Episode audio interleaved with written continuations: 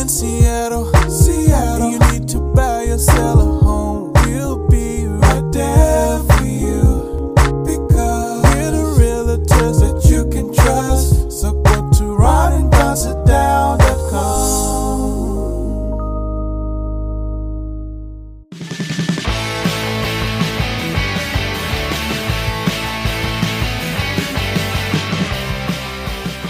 listening to your old friends Ron and Don on the Ron and Ra- on the Ron and Don Radio Network, man.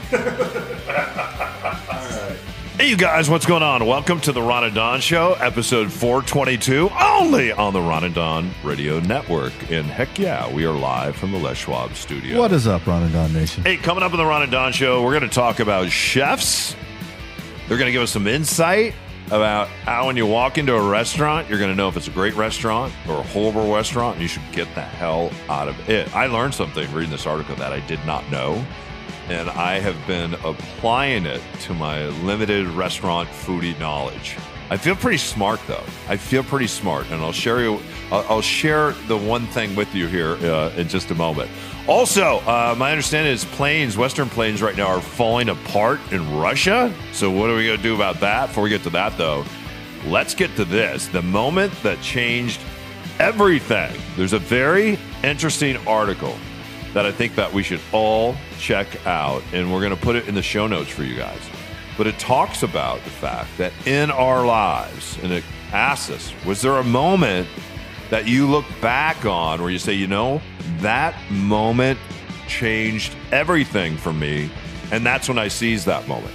Other times we can see these moments and we don't jump into those moments and we miss the moment, right? My mom is here, for instance. Uh, in fact, she's sitting in the studio right now. And we were talking the other day about my acceptance into Notre Dame. And I didn't end up going to Notre Dame, but I remember the moment of getting that letter, running around the house. I was so thrilled. I've been accepted to the University of Notre Dame, and that had been a dream of mine for so long. Looking back now, looking back now, do I say to myself, wow, I missed that moment?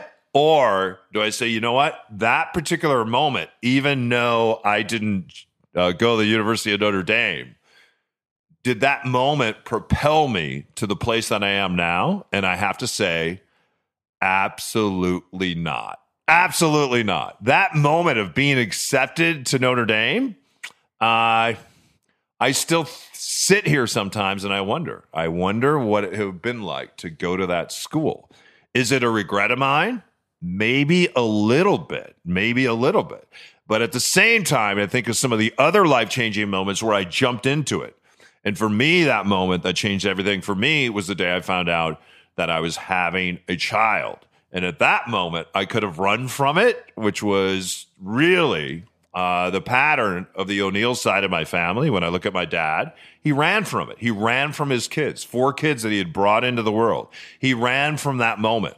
And I think as a result of that, uh, I think the rest of his life was a pretty horrible life. And I think the way that he died was a pretty horrible way to go. He didn't jump into that moment, he didn't face that moment. Uh, with my son, I've tried to face that moment, jump into that moment. And as a result of that, uh, it has made my life so much richer and better. And then I'll bring it back to Notre Dame because this is how I deal with this. And I think to myself, if I would have gone to Notre Dame, there wouldn't be a Gunnar O'Neill in this world. And so, you know what? Maybe that was an important moment. What are your thoughts on on, on life changing moments and either jumping into that moment or having regrets because we let that moment pass us by? Uh, it was a really good article, and there's one in the article that um, I want to get to that really hit me right between the eyes. But the, it's it's interesting to hear you talk about your growing up with your family because I have such a clear memory, uh, and even to this day, sometimes because I'm adopted, I spent so many hours as a kid thinking about well, somebody else could have adopted me. And so my name would be something else. Wow, and I would live in a different city and I'd have a different bicycle and I'd have a different brother and sister. And so in my mind, uh, especially when you're like seven or eight years old and like Kevin down the street got a mongoose bike and you wanted the mongoose bike, you'd be like, "Well, if I'd have been adopted by a different family, I'd have a better bicycle." You know, you, that's the the train I would go down in my mind, uh, and so that was uh, a, a moment that I had no control over. That is probably the overarching moment of my life. Is is some uh, really brave women that made really difficult decisions that were selfless in a lot of ways and that put me into the exact spot that then I became who I am. So that one I had no control over, but really is the moment. The one that hit me out of this article and and I really had to pause and sort of chuckle a little bit was there's one woman in the article that said that the first time I took a trip by myself. And I think it's different for women than it is for men. But I, I remember when I uh, I was going through my divorce and I kept thinking, it's like, you know what? I, I love to travel. And so it was the thing that I told myself. And the excuse I always had is like, well, the reason I don't do it is A, because we're in this demanding job and I can't really take a lot of time off. And then B, the other reason I'm not doing it is because, well, I'm I'm married and it's really hard to to coordinate our schedules and we have these animals that need to be taken care of. And so that's that's my excuse and then when the marriage ended, I had a literal moment on this where it's like, okay, pal, like you've been saying uh, publicly and privately and to to yourself that this is a thing that you want to do and that you like to do. Uh, and it's like, oh, it's time to do it. And there's a very big cultural pushback against people that travel by themselves. And every time I would say, I'm going to go to Mexico City, let's say, well, who are you going with? I'm I'm just going by myself. What do you What do you mean you're going by yourself? How are you going to do that? What if you get kidnapped by the drug cartel? It's like, I, you know what? I, These are these are the questions I ask Ron every time he tells me he's traveling by Right. himself. Yeah, it's usually I'm I'm the voice in his head. so I, I uh I that that year maybe the the two years after my divorce I think I took six or seven international trips by myself and I would just I went to Tokyo. To Amsterdam I went- six times. exactly. The red light district. I went to Tokyo I went to Portugal I went to uh where all did I go? I went to Cuba. Like I just I went to a bunch of different places and it turned out that getting over that fear and just experiencing parts of the world, even if you're by yourself, uh, to me was a thing that was a moment where I could step back into like, okay, this is who I want to be. These are the things that I want to do. And when you, I, I got out of uh, what at the time was not a great situation for me and was able to do that, it is a, it is a big deal. There is a lot of judgment. People do think that you are that something is probably I don't know if they think if something's wrong with you or maybe they're projecting onto you. But when you say, I'm going to Shanghai by myself, people, there are many people sort of raise their eyebrow and, and wish that you wouldn't do it. Yeah, interesting. Yeah, what is that moment uh, for you guys? And and it could be a tragic moment where you find out you have cancer, someone you love has cancer. Or one woman said in the article, I finally realized that my husband wasn't going to leave me and that he was my best friend and he was going to be with me through tough times. Uh, she's like, that was a life changing moment. The moment someone realized that, hey, I love being a foodie, or I think of my older sister Beth, the moment she realized a little later in life that, hey, there's a great chef inside me. I sh- maybe I should go to cooking school and figure these things out. I think really taking those moments, capturing those moments, moving into those moments, leaning into those moments, being a part of being an author, right? That's what Brene Brown always writes about is daring greatly. And and the dare is this. Do you dare to take those moments and actively participate in your life? Because let's be, let let's be honest. Sometimes we wake up and we're not participating in our lives. We're just kind of sleepwalking through the day, right? And COVID has told us, it showed us your minutes and moments are fleeting. Nobody gets out of this alive. And so lean in those moments, allow those moments to change you. We will see you on the other side. Attorney Ann Fitzpatrick needed to move to Tacoma for family reasons and turned to Ron and Don for help. The market was tight, but Ann spotted what could be the perfect house. It was Thanksgiving Day, though, so she emailed the guys and told them, hey, don't worry about it until tomorrow. And of course, they ignored what I said about don't work on Thanksgiving. And we immediately got in with an inspector the very next morning, uh, you know, immediately started strategizing. Ron and Don told Ann there'd be plenty of competition and a fierce bidding war. So instead of waiting, they came up with a strategy to put on the full court press and make an early offer to convince the seller to go with Ann. We actually managed to scoop up this house before anybody else had a chance. So if you're looking to buy in such a tight market anywhere around the Sound, you need a team on your side with deep expertise, creativity, and tireless dedication to their clients 24 7, even on holidays. And it all starts with a Ron and Don sit down at ronanddonsitdown.com.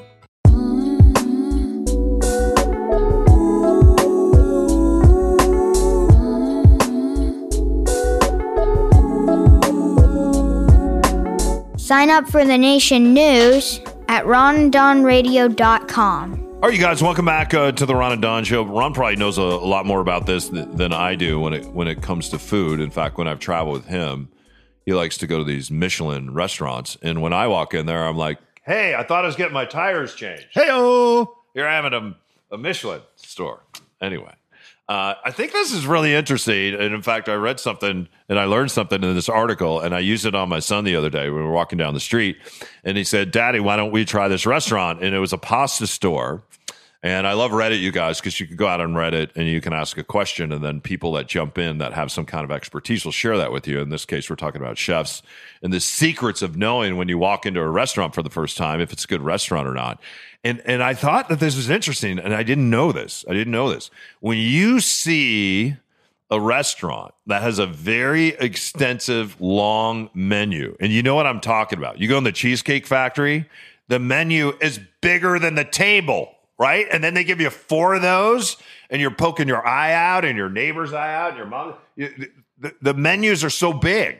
And what they are saying is when you see a menu that is so damn big, know this when you get that shrimp linguine or whatever, that, everything is frozen. Everything in that restaurant is frozen, and they're they're they're, they're pulling it out of the freezer. Even if you, they tell you it's the fresh catch of the day, how the hell can it be the fresh catch of the day?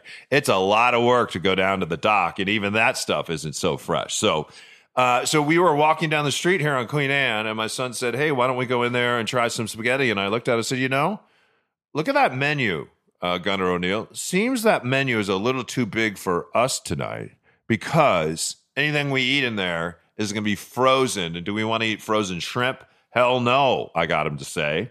Uh, I let him cuss, cuss every once in a while. My Wow. mom is here. Yeah, it, it, and, and, and so I learned something from these chefs.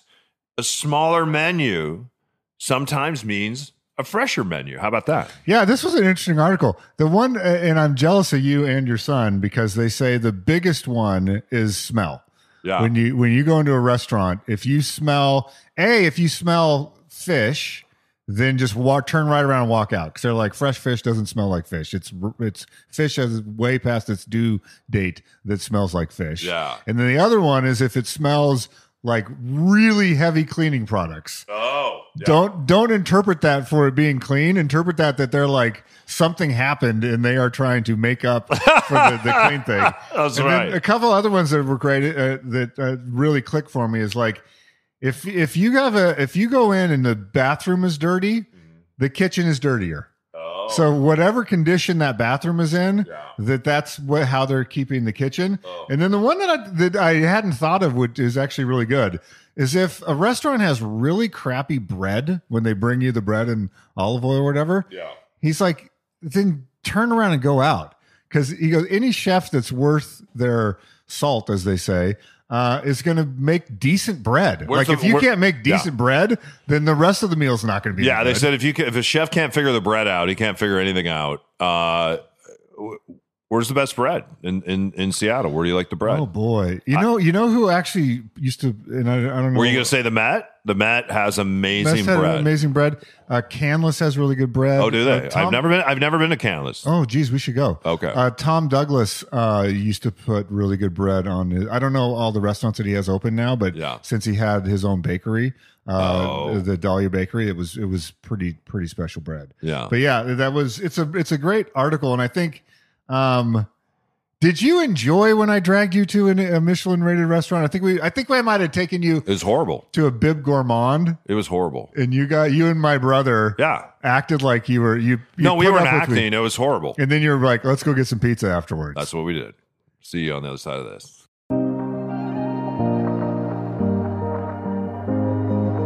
All right, you guys, Ron and Don here with uh, Mitch.loans, one of the great advertisers here on the Ron and Don podcast. This is unique. We had a couple listeners that reached out to Ron and said, Hey, we'd like uh, you guys to sell our home out here in Snoqualmie.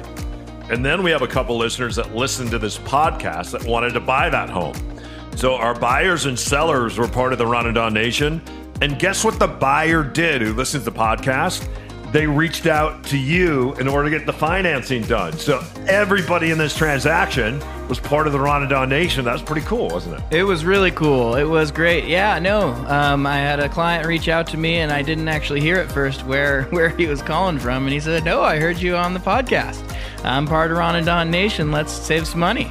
And so we worked with him, um, and then it turned out the house that he fell in love with was a Ron and Don listed home, which was just great. That is super cool. It was a very smooth close as well.